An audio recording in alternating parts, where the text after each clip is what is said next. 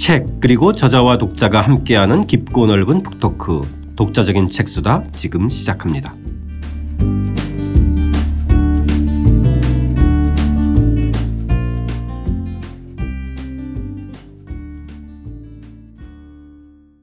배국인 교수와 함께하는 한국의 근대 읽기 번안사회 2부 번안사회 생활문화 오늘은 13장입니다. 일본이 심은 근대의 맛 식품어 편 시작하겠습니다. 저는 책 만든 사람 김학원입니다. 안녕하세요. 포근이 형 박태근입니다. 안녕하세요. 백우기입니다. 도입부 읽으면서 오늘의 이야기 시작하겠습니다. 159쪽입니다. 식품업의 역사에도 번안이 깃들어 있다. 식민지 시대의 간의 수공업이나 영세공업에서 출발한 기업들은 1950년대 국가에 귀속되어 있던 일제의 생산수단을 헐값에 사들여 미국의 밀가루 원조와 군대라는 소비시장을 통해 성장했다.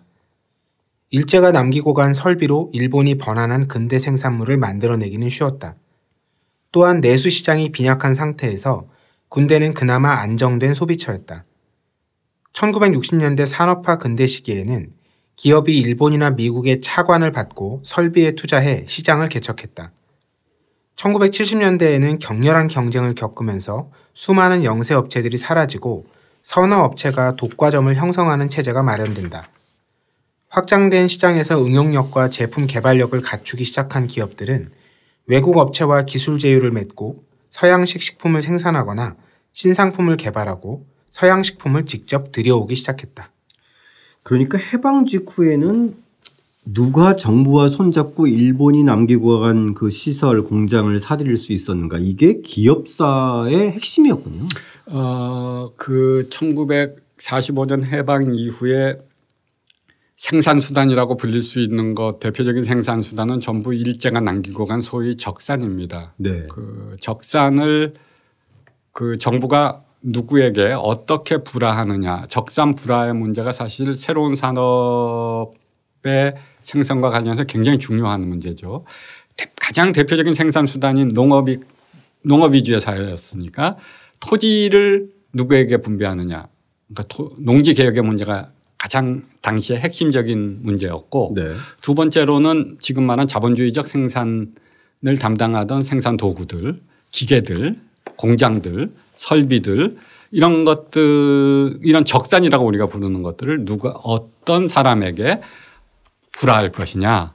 모든 불화는 따라서 특혜가 들어갈 수밖에 없죠. 그렇죠. 어, 그리고 그다음에 공장 설비만으로 상품이 생산되는 것이 아니기 때문에 원료를 어떻게 공급해 주느냐.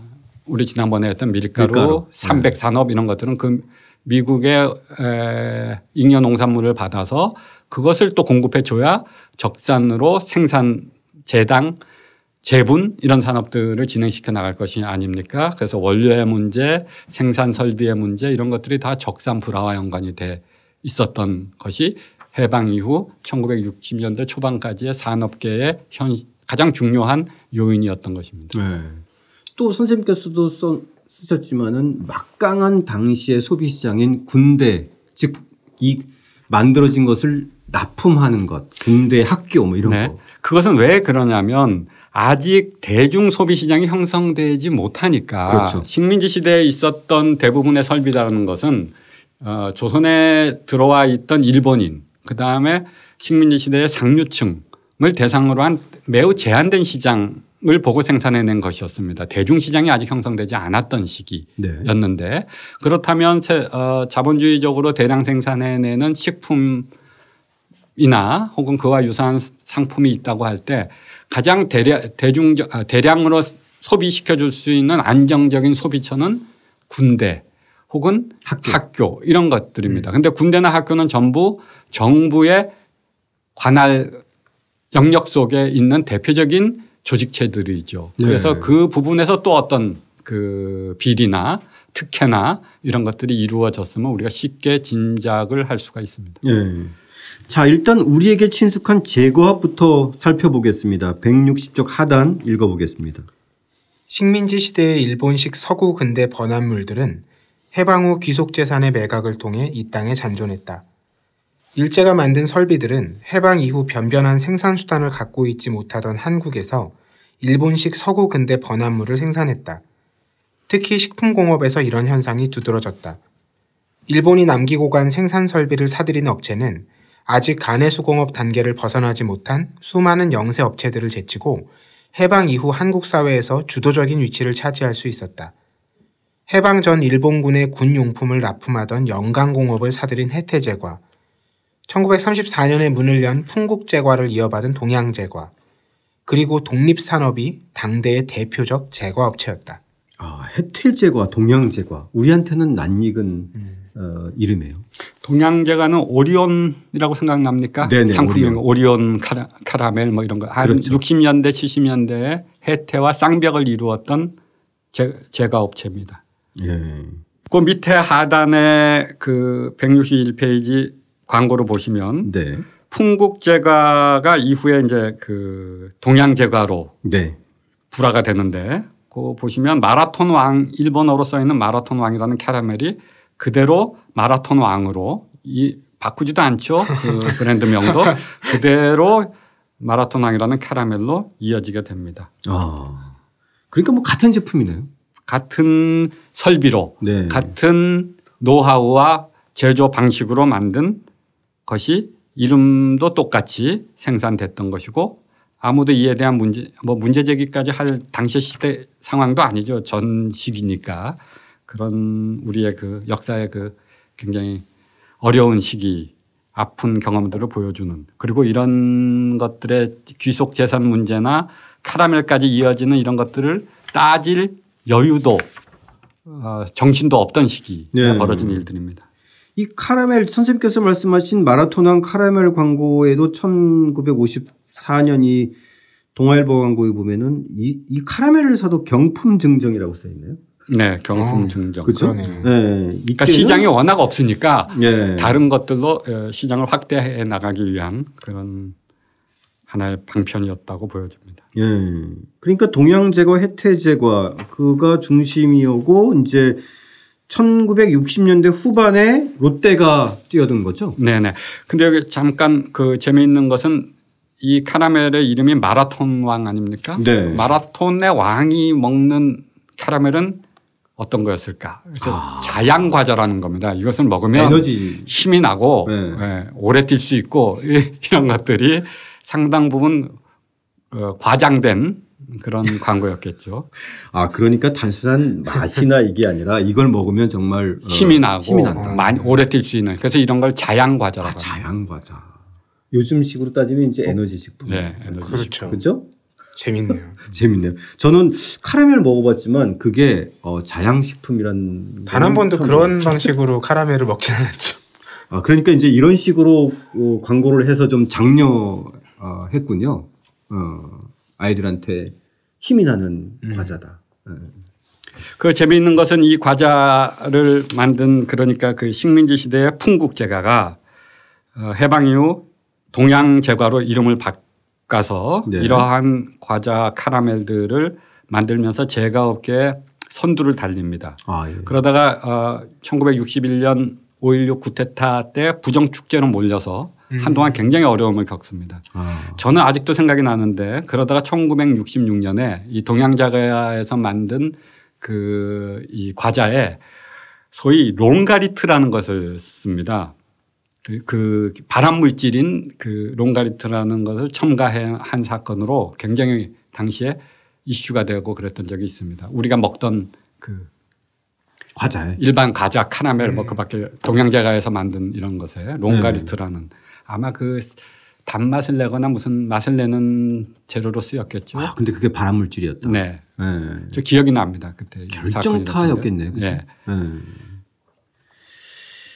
그 후에 이제 여러분이 잘 아는 롯데가 60년대 후반에 제일교포 그 사장 이름이 누굽니까? 신씨 일가에서 네. 이제 뛰어들어서 소위 롯데 동양 해태의 이 삼파전. 삼각 체제 를 음. 만들게 되는 것이죠. 아, 롯데가 후발 주자였군요. 네네. 예.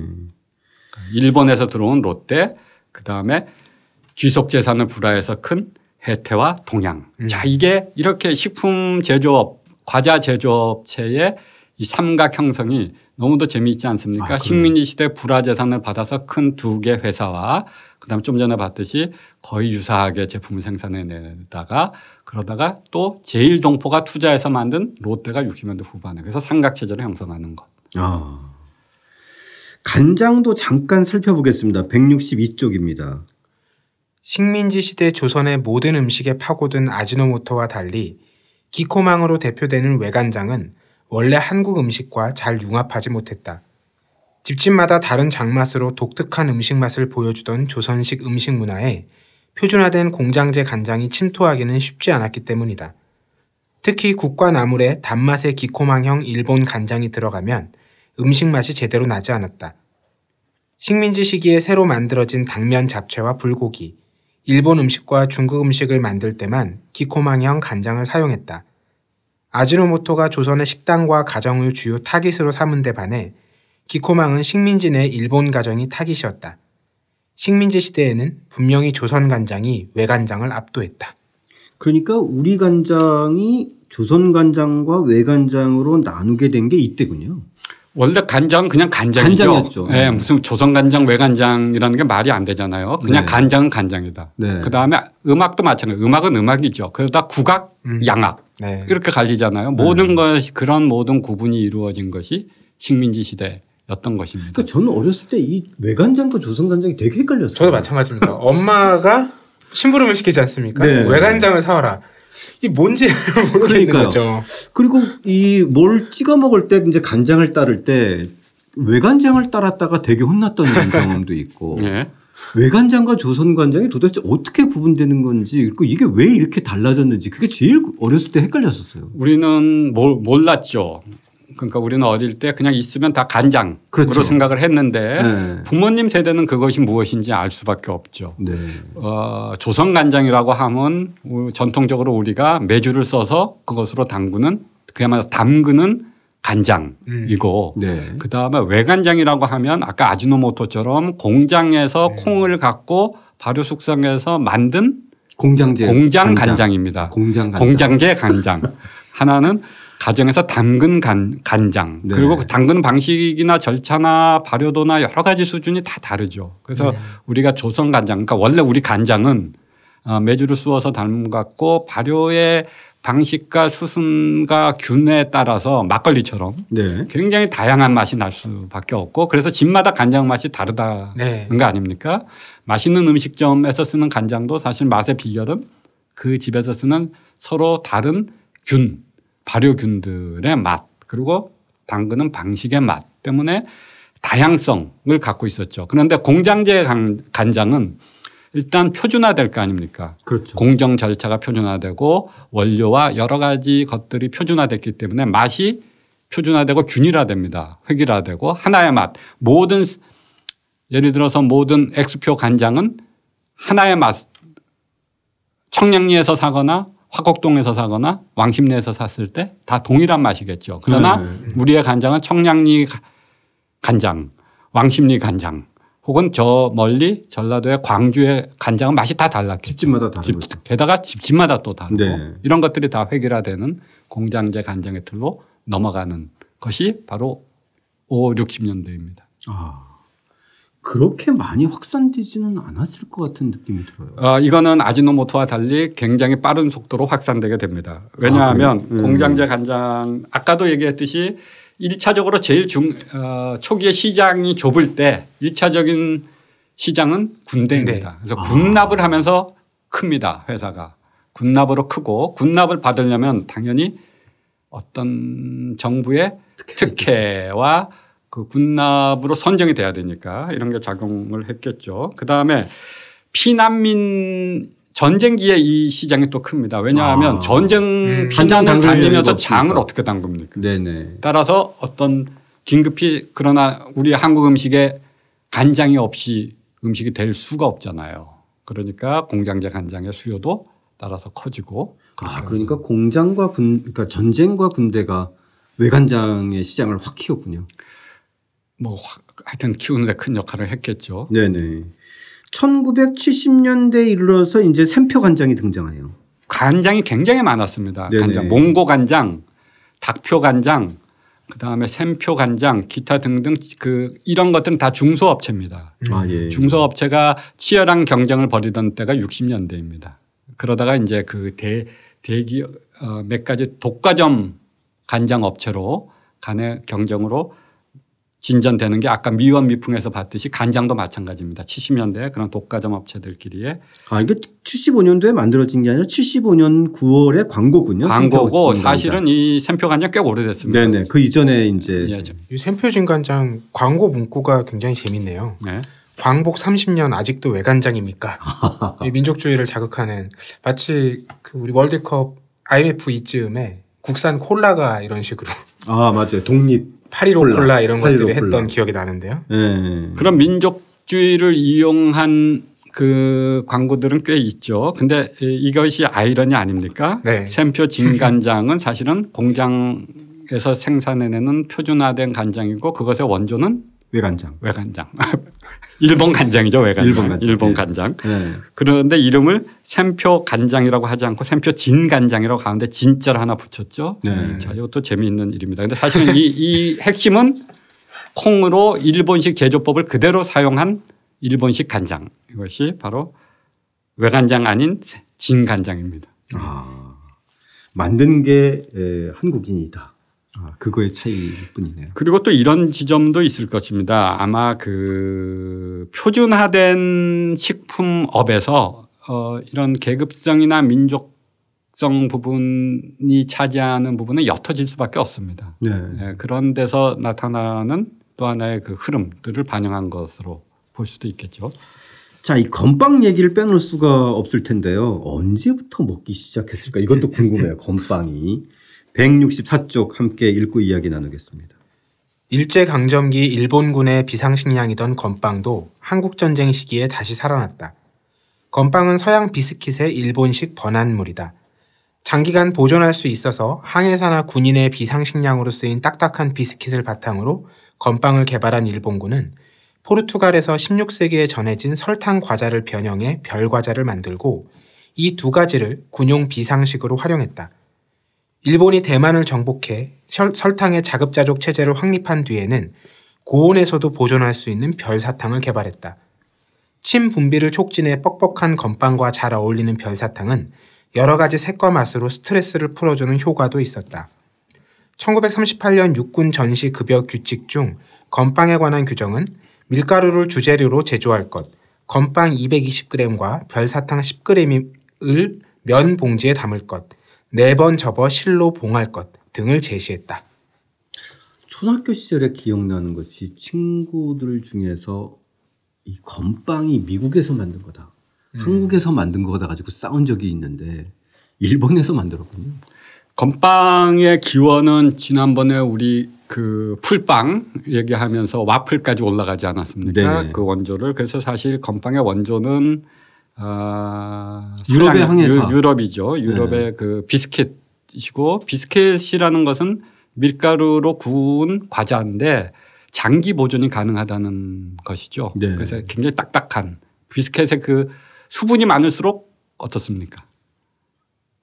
보존이 어렵죠. 보존이 어렵고 식감도 떨어져. 물렁물렁하죠. 그렇죠. 근데 수분이 적을수록 보존도 오래 할 수 있고 딱딱해지고 이런 거잖아요. 네. 그래서 이 딱딱한 장기 보존용 비스켓 그러니까 항해사들이 많이 썼겠죠. 항해에서 그다음에 네네. 제국 함 함대 같은 데서 주로 먹던 비상용 식량에서 출발을 한 것입니다. 아, 그러다가 지금 그 읽은 구절에서도 잘 나오듯이 일본군이 아주 재미있는 방식으로 번안을 한 겁니다. 일본 군대용 비상식량으로 요 표준 크기도 정하고 재미있지 않습니까? 건빵 220g을 면 봉지에 담아서 네 번 접어서 실로 봉하는 이런 표준을 규정으로 정합니다. 그리고 여기에 이게 번안이죠. 서로 다른 것들을 결합시키는. 그래서 포르투갈에서 건너온 설탕 과자를 어, 고온에서도 안 녹게 해야 되잖아요. 그 여러 상황들이 있으니까 녹으면 안 되니까 그렇게 해서 예. 만든 별사탕 10g과 건빵 220g을 한 봉투에 담아서 군용 비상식량으로 제공해 준 것. 이게 식민지 시대 일본군의 에, 건빵의 출현의 역사입니다. 음. 건빵 하나에 19세기 이 대항해 시대와 20세기 전쟁의 역사가 다 담겨 있네요. 네. 음. 자, 그러면 이 해방 후에 우리나라에서는 건빵이 어떻게 등장하게 된 건가요? 그 조금 전에 일본 건빵을 우리가 봤었고요. 네. 우리 건빵은 아마도 백선엽이라는 당시에 육군 참모총장을 지낸 대장이었죠. 네. 백선엽 장군이 있었는데 이 사람이 만주군 간도 특설대에 근무를 했었습니다. 그러니까 이 만주군 출신이고 네. 그다음에 한국 전쟁기에 대장을 지내면서 독립산업이라는 그 제가 업체가 있었습니다. 독립산업. 예, 그 업체 사장을 만나서 당시 그 미국으로부터 어, 잉여 농산물 밀가루가 들어온다고 하지 않았습니까? 이 밀가루로 건빵을 만들고 있었는데 독립산업에서 그것을 갖고 군에 공급하는 건빵을 만들면 어떻겠느냐라는 이야기들을 서로 주고받고 그러면서 건빵을 대량하는 대량 생산하는 시스템을 갖추면서 군납을 하기 시작합니다.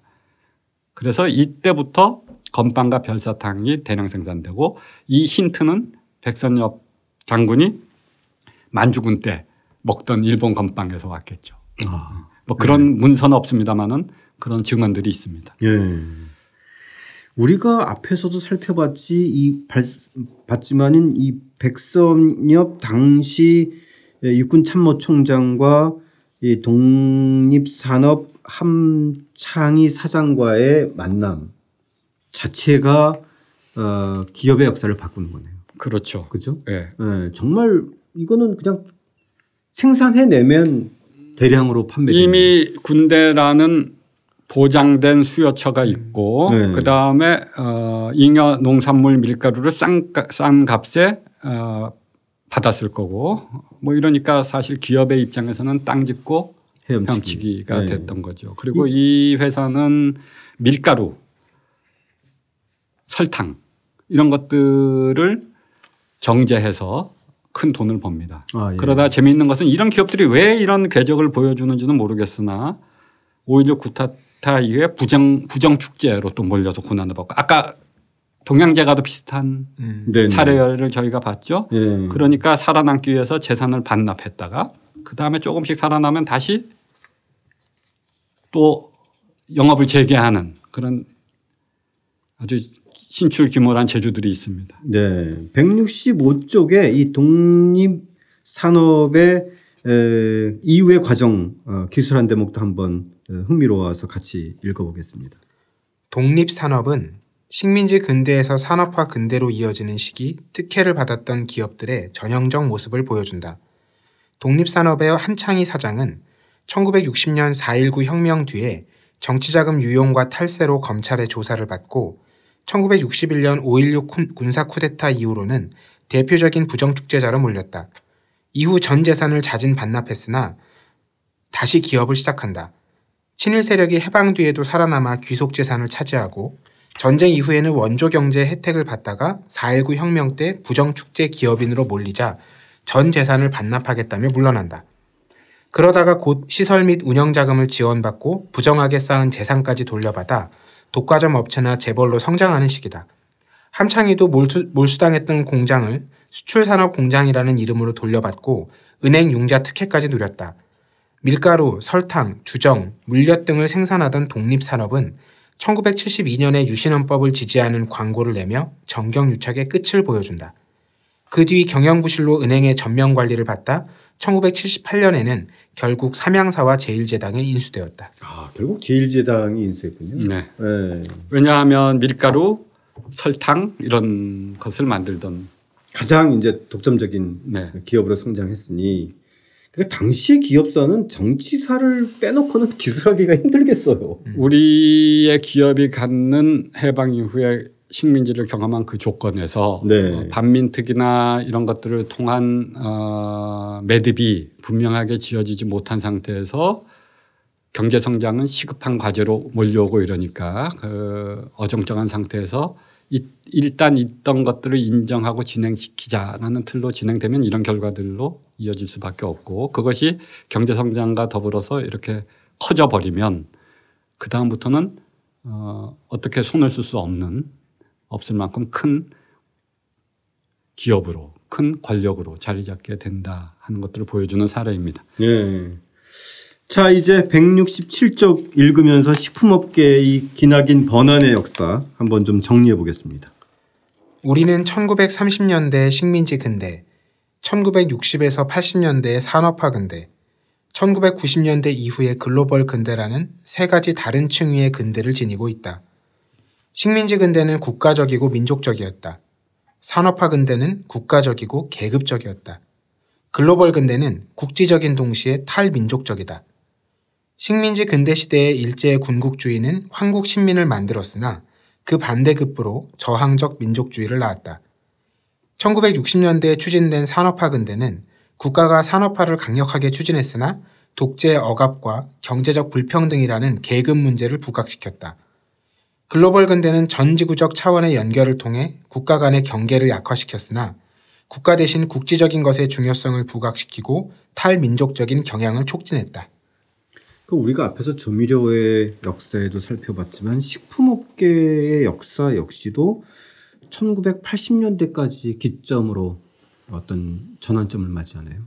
식품업계 비슷한 궤적을 그린다고 볼 수 있습니다. 식품업계도 네. 1980년대까지 그 자, 이제 그 번안의 시기를 거쳐서 산업화 근대 시기를 거치면서 이제 그 세력을 확장하고 어, 국내적으로 어떤 그 시장의 기반을 마련한 이후부터 대량 생산 대량 소비 체제가 갖춰지게 되면 그 이후에 아 소위 1990년대 중반 김영삼, 김영삼 정권 때 우리가 많이 들었던 세계화라는 구호 있지 않습니까? 네네. 그것은 뭐냐면 변화하는 글로벌 근대 시대에 적응하고 대응하자라는 표였잖아요. 네. 그런 것처럼 이제 급격하게 빠른 속도로 어, 이 세계 경제와 글로벌 경제 속으로 한국 사회가 편입해 들어갑니다. 그건 경제뿐만 아니고 경제, 문화, 정치 모든 차원에서 과거 앞선 시기와는 어, 차별적으로 굉장히 그 깊게 얽혀 들어가는 그래서 곧바로 온 게 IMF 위기였고 음.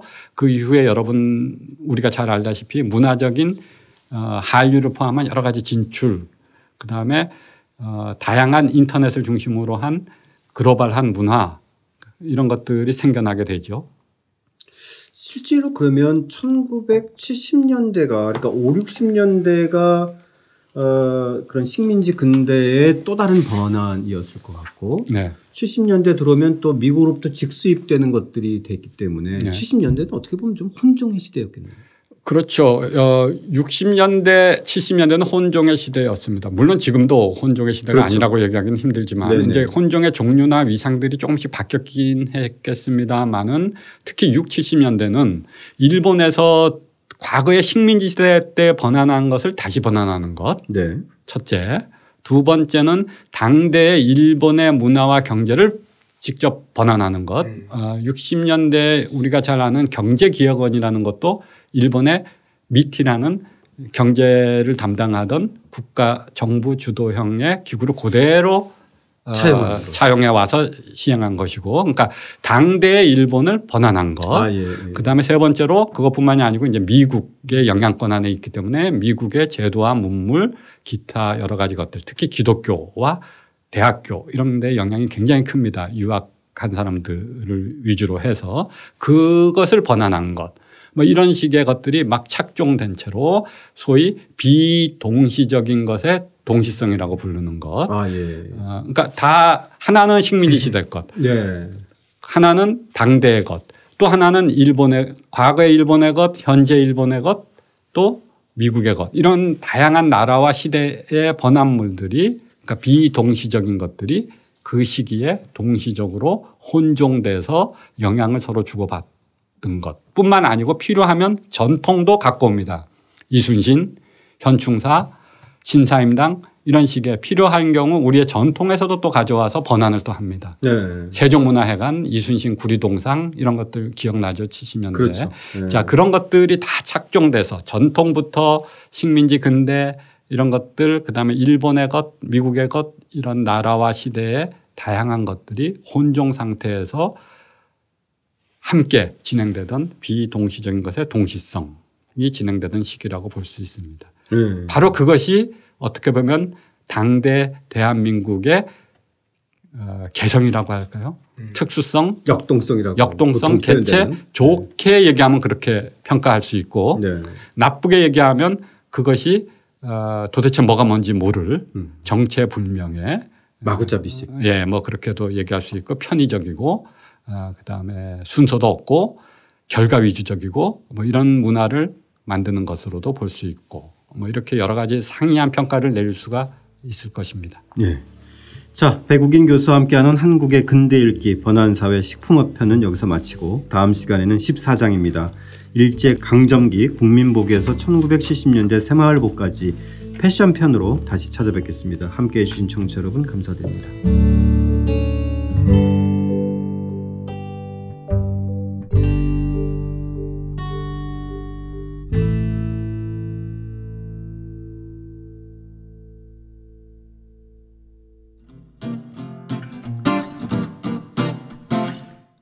독자적인 책 수단은 책 읽는 사람들이 모이는 공간 알라딘 서점과 함께합니다.